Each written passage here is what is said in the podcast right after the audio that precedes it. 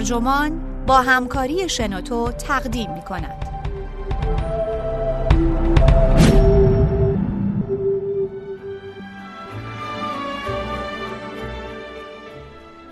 معماری جدید محل کار زندگی در میان پارتیشن ها معماران می‌گفتند باید محیط کار رو طوری طراحی کرد که خلاقیت و کارایی کارمندان رو به اوج برساند.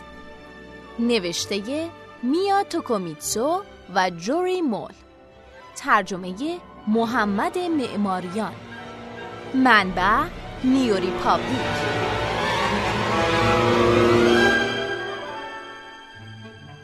اتاقهایی که دانشمندان یا نویسندگان بزرگ در اون کار می کردند همیشه جذابیت های فراوانی داشته مجسمه ها، کتابخونه های مجلل، نقاشی ها و عکس هایی که دیوارها رو پوشوندن و میز و سندلی های منبت کاری شده فضایی مرموز به این اتاق ها می بخشن.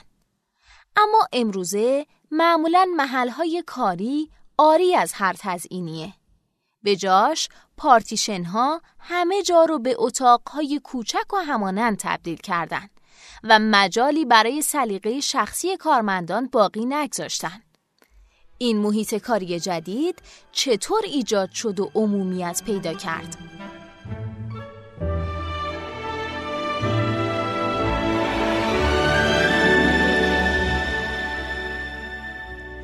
بیدار میشید و سردرگمید. ساعت چنده؟ صفحه لمسی کوچیک موبایلتون میگه دو پنج و چهار دقیقه بامداد یا هفت و بیست و یک دقیقه بامداد یا هر زمان.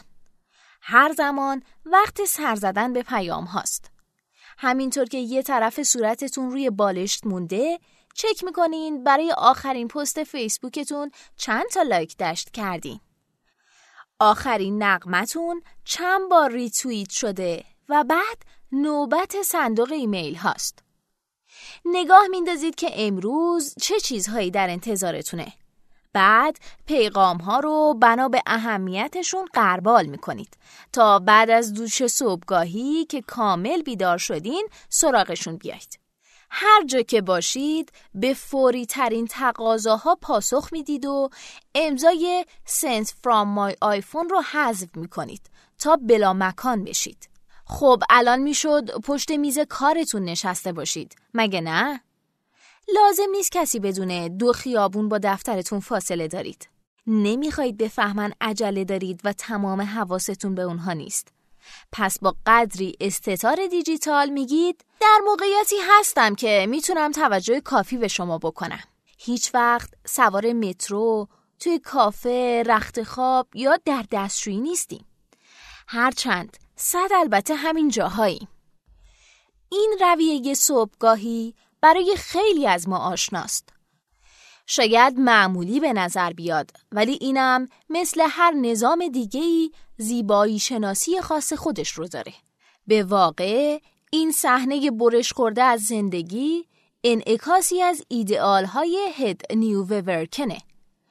در واقع تعبیری در زبان هلندی به معنای شیوه جدید کار یعنی ساماندهی دوباره دفتر تا در راستای انعطاف پذیری و طراحی کارا باشه شیوهی که ثمره دنیای در همتنیده دیجیتالی رو با ساختارهای اجتماعی ارگانیک ترکیب می‌کنه.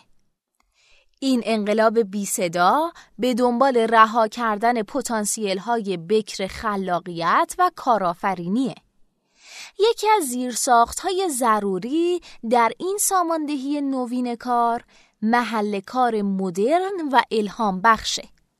این محل کار نه تنها همساز این آهنگ هاست که شکلی زیبا به اونها میده. فضاها و ابزارهایی که ما رو قادر می‌کنن با این شیوه سیار و متفرق کار کنیم انعکاسی از اون ارزش های در هم تنیده که کار حرفه‌ای معاصر رو تعریف می کنند. مثل پویایی بی استکاک، کوتاه شدن حرم مدیریت در سطح ملی و قابلیت معاشرت. نگاهی سرسری به وبلاگ های طراحی یا کتاب های پرتصویر مثل محل کار خلاق کافیه تا برخی از عرف های رایج در محل های کار الهام بخش در قرن 21 رو ببینیم. مثل پلان های باز، دیوارهای شیشه ای، میزهای گروهی و سقفهای بلند. به همین ترتیب به لطف شرکت اپل موبایل هامون رو هم درخشان و تکرنگ میپسندیم. رد پاهای صنعتی مثل صنعت چوبکاری های پرداخت نشده، کاشی با چینش آجوری، آجرهای ساده به اصطلاح خشک چینی و لامپ های ادیسون گوشه کنار این فضاها رو پر کردن تا حاله ای از شمایل هنری بر اونها بکشن که به فرایندی از تولید که بعید در جای غیر از نمایشگرهای رایانه‌ای پدیدارشن فرم مادی بدن. در سراسر این فضاهای متنوع دو اصل طراحی رو بیش از همه میشه دید. باز بودن و عدم ازدهام شخصی. طراحی داخلی دفتر جدید انگار استعاره از دوست همگانه. یعنی راحت و همیشه در دسترس سکوی موقت که کارمندان برای جلسه و قدری کار پشت میز و بر اون فرود بیان و بعد به جلسه دیگه دفتر خانگی یا شغل دیگه پر بکشن. ولی مهم اینه که هیچ رد پایی بر جا نگذارن. یادتون باشه شما هرگز به اونجا قدم نگذاشتید. این مینیمالیسم لوکسیه که شاخصه محل کار الهام بخش امروزیه. شاخه ای از جنبش زیبایی شناختی گسترده تریه که کایل چایکا هوا فضا مینامه. هوا فضا یه جور سبک بین المللی جدیده. مجموعی از عرفهای طراحی که به یمن همگین شدن سلیقه ها و با میانجیگری رسانه های اجتماعی در سراسر کره خاکی گسترش پیدا کرده. چایکا می نویسه اینجا قلمروی کافه ها، دفاتر شرکت های نوپا و فضاهای مشترک زندگی و کاره که هر جا برید مشخصه های یکسانی داره مثل مبلمان مینیمالیستی، آبجوی دستساز، خوراک توست آووکادو، چوب بازیافتی و نورپردازی صنعتی. به واقع همه فضاهایی که اون فهرست می‌کنه سراحتا یا تلویحا محل کار دانش که دائم جابجا جا میشن و مدام با یکدیگه همکاری دارن. هوافضا اساسا نوعی محل کار پراکنده است چون دفتر کار به خونه سیار تبدیل شده. یعنی هر جا که میریم اونو همراهمون می‌بریم.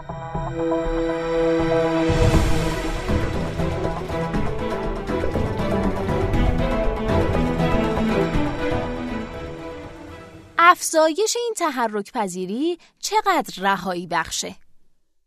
این سوال کماکان محل بحثه.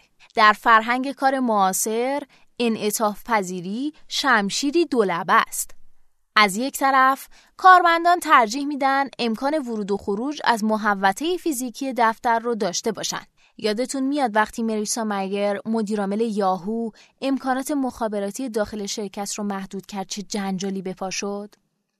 بگذریم. از طرف دیگه همونطور که نیکیل ساوال و دیگران اشاره کردن همزمانی ظهور این محل کار پویا با عدم امنیت شغل های حرفه‌ای تصادفی نیست. پویایی و تحرک پذیری قرار رهایی بخش باشن. اما این میزای خالی و حضورای زودگذر دلالت های تاریکتر هم دارن. که در سایه دستگاه های قهوه ساز و سندلی های چرخدار این دفاتر خلاق پرسه می‌زنن.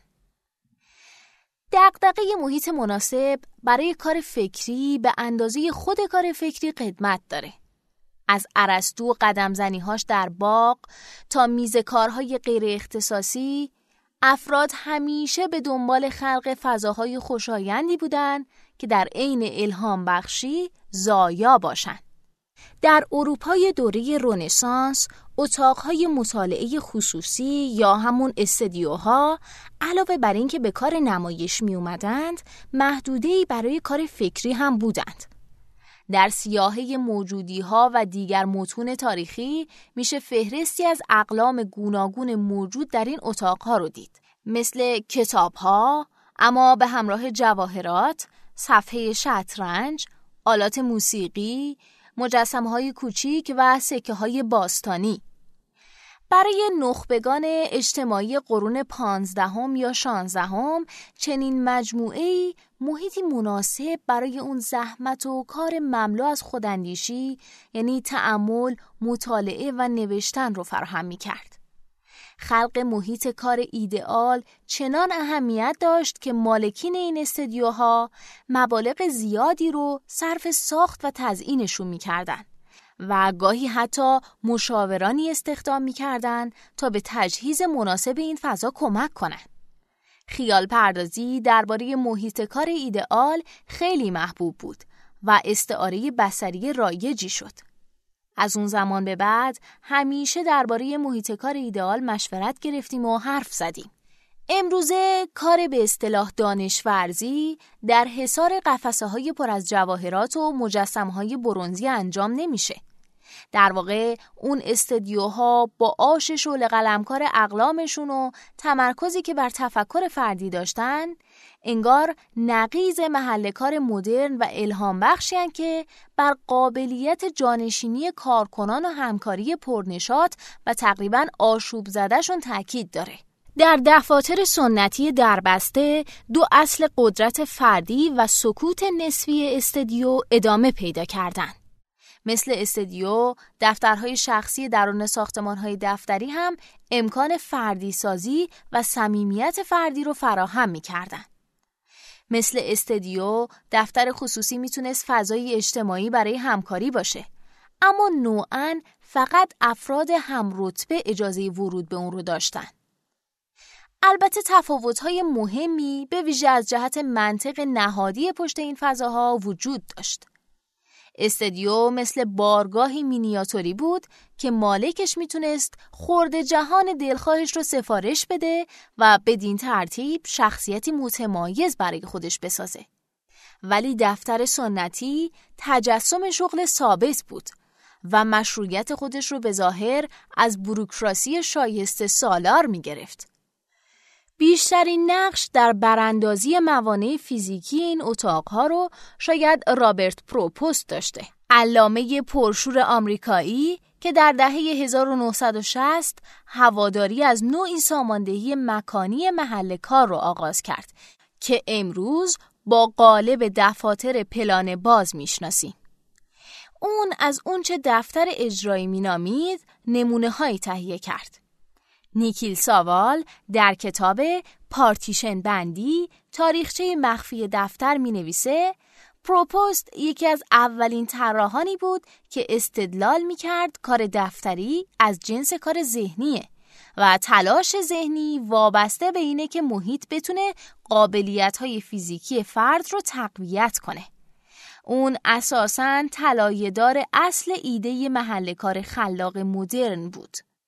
برای این محل کار جدید باز و پویا پروپوست دانشورز رو در نظر داشت.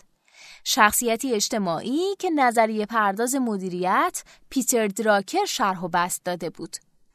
به روایت ساوال نه فقط عناوین شغلی یقه سفید بلکه باوری جدی به تحرک پذیریه که دانشورزان رو تعریف می‌کنه. البته برخلاف امروز در اون زمان تحرک پذیری تداعیگر وضعیت متزلزل و بیثبات شغلی نبود بلکه ایده هیجان انگیز به شمار می اومد. یعنی هر کارمندی مالک مجموعی از مهارت‌های فکری منحصر به فرد خودش بود. بیوابستگی به نهادهای خاص تا آزادانه پیگیر هر فرصتی بشه که پیش میاد. این حس تحرک پذیری هم بخشی از جریانی بود که تیشه به ریشه سلسله مراتب های بروکراتیک سنتی زد و خوب با اون اصول طراحی پروپوست چفت شد که می‌خواست با کاهش موانع و خلق فضاهای دور همی غیر سلسله مراتبی مثل میزهای همگانی به جای میز کار فردی برخوردهای دموکراتیک و بی برنامه رو تسهیل کنه. اندکی بعد صنعت مبلمان مشغول شد به مصادره و معقول سازی اون فلسفه طراحی آرمان شهر پروپوست که گنج بادآورده کارفرمای اون هرمان میلر شد. پس لابد جای تعجب نیست که دفاتر اجرایی بالاخره به ریخت اون پارتیشن های غمانگیز در اومدن و با ظهور هت نیو ورکن و زیبایی شناسی هوافضای همراه اون قرن 21 تونست رؤیای اون از محل کار باز الهام بخش و اجتماعی رو از نو راه بندازه.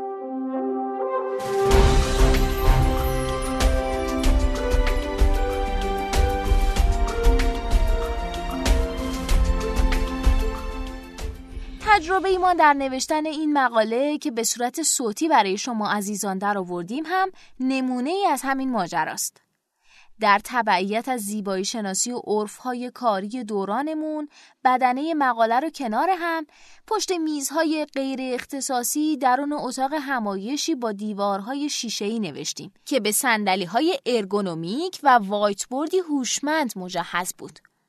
فارغ از قید و بندهای روزهای کاری یا چون تمام روزهامون کاری بود به یه روز تعطیل شنبه رسیدیم.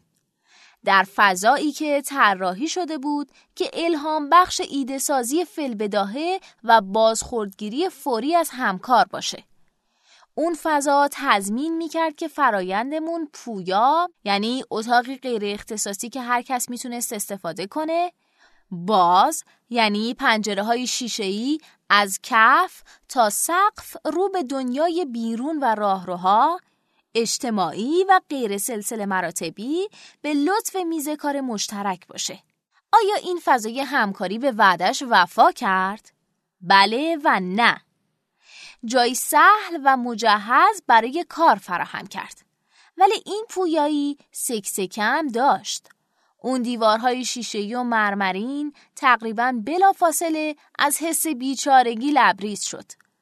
لپتاپ چهار ساله میا به روتر وایرلس ساختمون وصل نمی شد و این تهدیدی برای برنامه درخشانمون بود که می‌خواستیم مقاله رو مشارکتی از طریق گوگل داک بنویسیم. بالاخره راه حلی پیدا شد. آیفونی رو به هات اسپات تبدیل کردیم. با این کار روز کاریمون از مخمسه رها شد. اما ماهیت نازک و متزلزل عملیات های بلفز بی استکاک هد نیو ورکن رو بیواسطه دیدیم. یه لپتاپ کشخلق، باتری خالی یا کابل اشتباه کافیه تا همه چیز از هم بپاشه. اون وقت حقیقتا تنها میشید. انگار که از کندوی پر همه و شبکه‌ای تولید جا افتادید. حتی وقتی که جسمتون همراه با همکارتون توی اتاق باشه. این از کار افتادگی ها هم فی نفسه جنبه زیبایی شناختی داشتن. حقیقت اینه که کار حتی کار فکری نوعا آشفت بازاره. ازدهام در ذات این فراینده.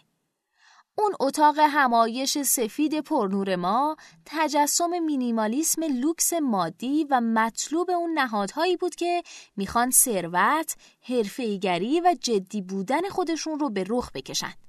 ولی تولید واقعی به مجموعه درهمی از تجهیزات نازیبا نیاز داره که وقتی به اونجا رسیدیم بخشی از اونها در کار نبود.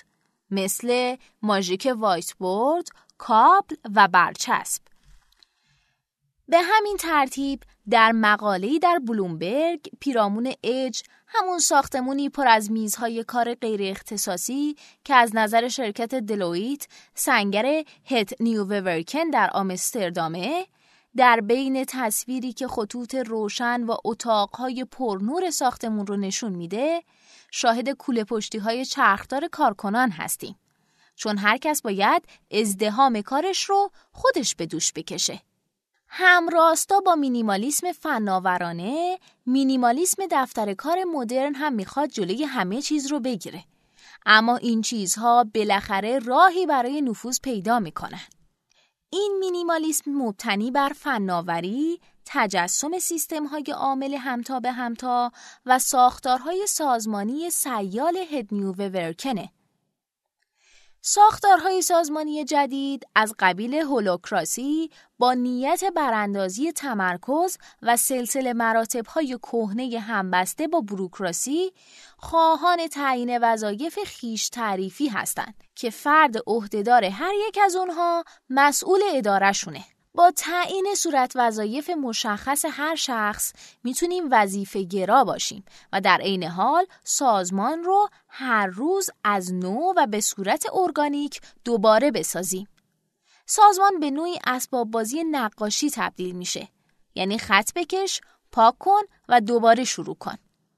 برای این کار چه جایی بهتر از بوم تمیز هوافضا؟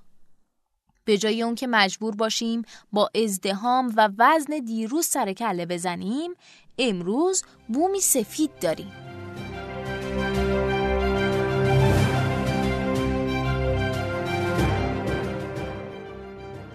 کمک یکی از نرم افزارهای خاص تلفن‌های هوشمند کارکنان اج روز و شب در مدار رصد دلویت هستند این نرم افزار با روانسازی تک تک لحظات بیداریتون در روزهای کاری همه ی حرکاتتون رو دنبال می‌کنه. فرقی نمی‌کنه که در ماشین به سمت دفتر باشید یا برای قهوه به آشپزخونه سر بزنید یا حتی دستشویی برید. نکته شگفتآور اینه که فناوری های مداخلگری از این دست اغلب گویا بیچون و چرا پذیرفته میشن. اما شاید افراد بر این باورن که بهای ضروری مشارکت در این اقتصاد مدرن تسلیم شدن در برابر این قوه ویرانگر نظارت و رسده یا شاید برون سپاری کار حافظتون به نرم افزاری مثل آیکال چنان سهولتی ایجاد می‌کنه که میارزه اپل به اطلاعات تماستون دسترسی داشته باشه. فارغ از احساسمون درباره این مسئله این نکته رو عموم افراد پذیرفتن که واسه بروز خودمون در این دنیا که بیش از حد بر خود مدیریتی تاکید می‌کنه باید به سیستم های ابری مثل ایمیل، فیسبوک یا دیگر رسانه های اجتماعی متصل باشیم. این باور تجلی جبر فناورانه که هایدگر می گفت. وقتی رمزهای عبورمون کار نمی‌کنن و راهی به درون سیستم پیدا نمی کنیم چقدر احساس بیچارگی می کنیم. برای انجام هر کاری مجبوریم با شرایطی که فناوری پیش رویمان می‌گذارد کنار بیایم. از جمله اینکه محلهای کارمون روز به روز متفرق تر میشن. ژیل دلوز گذار از جامعه های انضباطی بسته میشل فوکو به سمت جامعه های کنترلی رو تجسم می کرد که به ظاهر بازترن و تابع حرکت آزادن. قدرت دیگه از طریق ساختارهای عمودی قدرت اعمال نمیشه بلکه در ظرفیت ابر برای شمول و ترد نشون داده میشه. جاناتان کرری در تحلیل عالیش از سرمایهداری شبانه روزی میگه به واقع حالا که ماشین ها زندگی هامون رو سامان میدن طوفانی در شرف وقوعه. در جامعه کنترلی دلوز یک شهر یعنی جبر فناورانه جانشین شهر دیگه یعنی رئیس نمیشه. بلکه جامعه انضباطی فوکو قدمی به جلو گذاشته و ما رو به سرعت به دنیایی بیش از حد نظارت شده میفرسته. جایی که داشبورد مدیر اون بینای به همه چیز و آگاه از همه چیز با بهرهگیری از سراسر بینهای رایانه‌ای ما رو کنترل می‌کنه. جن پن زیرکانه اشاره می‌کنه که محیط کاری مسطح یا بیرئیس هزینه هایی داره. مثلا کار مدیریت و نظارت و مواظبت در کل نیروی کار پخش میشه. یعنی وقتی که هیچ کس رئیس نباشه همه رئیسن. دفتر به نسخه سایبری از هتل کالیفرنیا تبدیل میشه. می‌تونید هر وقت دلتون خواست کارت ورودتون رو بزنید ولی نمی‌تونید کارت خروج بزنید. و نتیجه ماجرا دفتر شما مثل گازی که از قوانین آنتروپی تبعیت می‌کنه پراکنده میشه. بیرون از دفتر کارم به پیاما پاسخ میدیم تا رد پامون ناپدید نشه. اما این هر مکانی شدن دفتر تلاشمون رو بیهوده و بیسمر می‌کنه. کار بالاخره فضای موجود برای خودش رو پر می‌کنه. اگه هیچ فضایی از تیررس اون دور نباشه شما رو هر جا باشید پیدا می‌کنه نه فقط در دفتر کار بلکه در خانه، محل تمرین یوگا و مهد کودک فرزندانتون. به علاوه در کنار خود جسمانیمون باید آواتار حرفه‌ایمون رو هم مدیریت کنیم. همچنین به واسطه اینکه کار همواره بیشتر متر میشه و ارزش مالیش سنجیده میشه روز به روز از اون ازدهامی که کیستیمون رو میساخت محرومتر میشیم. اون همه مزاج ها و خلق های خاصمون دیگه کاربردی ندارن. چون یا به قالب عدد و رقم در نمیان یا ما رو در هم و برهم و به تب غیر مولد جلوه میدن. اینجاست که بیش از هر جای دیگه ماهیت کنترلگر این زیبایی شناسی جدید مشهود و ملموس میشه. تمیزکاری دائمی خودهای دیجیتالیمون انعکاسی از مینیمالیسم همگن شده ی هوافضاست. این خودکنترلی تمام ایاره که مشارکت ظاهرا خودخواسته ما رو در اونچه لوئیس کوسر سازمانهای تماع میگه ممکن می‌کنه. یعنی سازمانهایی که پیوندهای اجتماعی افراد رو منقطع می‌کنن و شکوفاییشون مشروط به اینه که بتونن اعضاشون رو تمام و کمال در حصار خودشون جذب کنن. تصادفی نیست که طلب شفافیت در تکنیک های مدیریتی معاصر مثل ارزیابی عملکرد 360 درجه در زیبایی شناسی جدید دفتر هم منعکس میشه. به تعبیر مشهور مری داگلس انسانشناس هیچ جایی برای چرک یا به هم ریختگی باقی نمیمونه. روی داشبورد دیجیتال مدیر عامل کم و بیش عددی تر و تمیز هستیم و می‌خوایم همینطور باشه. اعدادی که روی صفحات گسترده صاف به دقت مرتب شدن و نشون میدن چقدر کارا ارزشمند و مولدیم و چطور می‌تونیم به عنوان منبعی برای پروژه جدیدمون استفاده بشیم. ولی همین که سطح این مینیمالیسم جدید رو خراش بدیم به تلنباری از خورد ریزها می‌رسیم که البته پنهان و قایب از نظرن. مثلا اون هزار توی فایل ها و فولدرها که سرزمین دیجیتالی لمیزره و مهیبی ساختن تا بات ها رو با ارسال دستور جستجوی کلمات آزمشون کنیم تا چیزی برامون بیارن.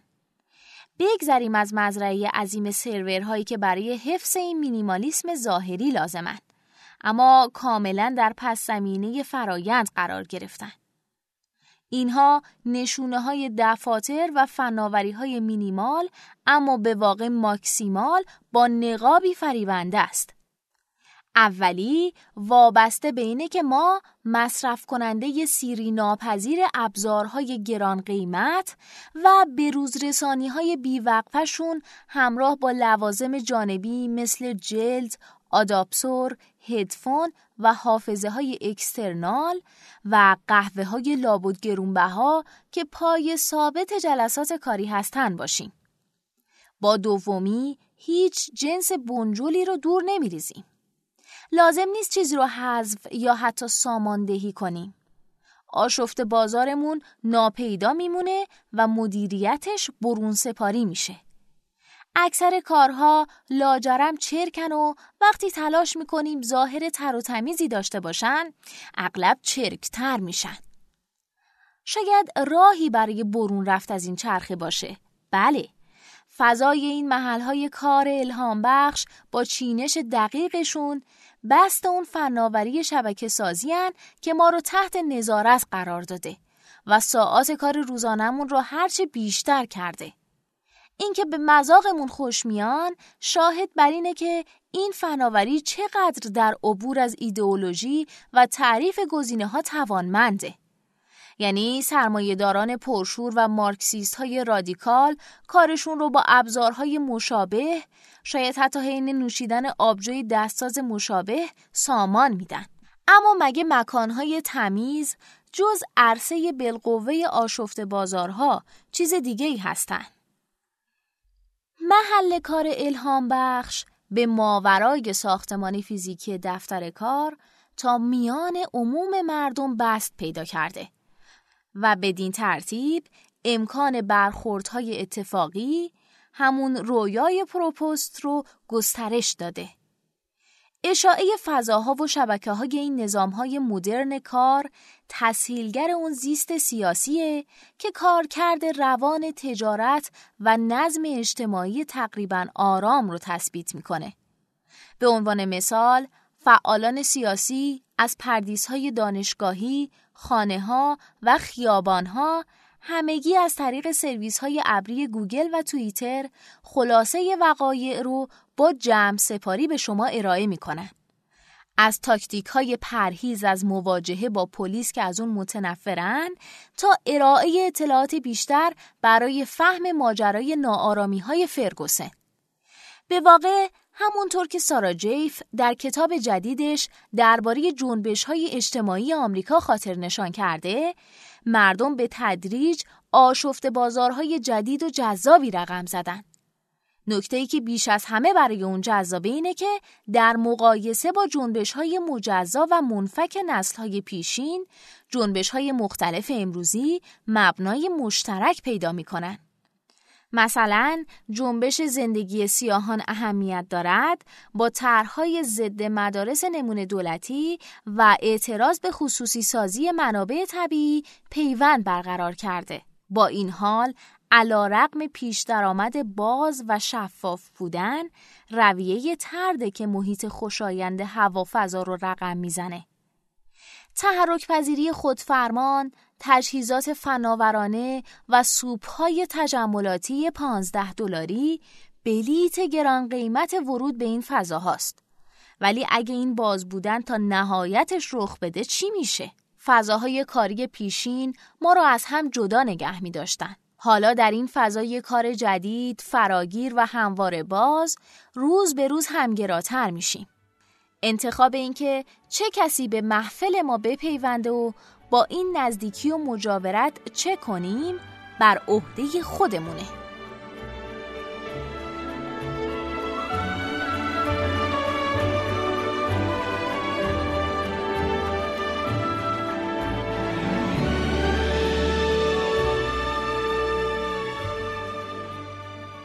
این پادکست اینجا به انتها رسید. ممنونم که با من همراه بودین. راستی اگر شما هم ایده جالبی دارید که فکر می‌کنید می‌تونه برای بقیه جذاب باشه و قابلیت صوتی شدن داره همین الان دست بکارشین و یه فایل رو در سایت شنوتو با بقیه دوستان به اشتراک بگذارید. ممنونم.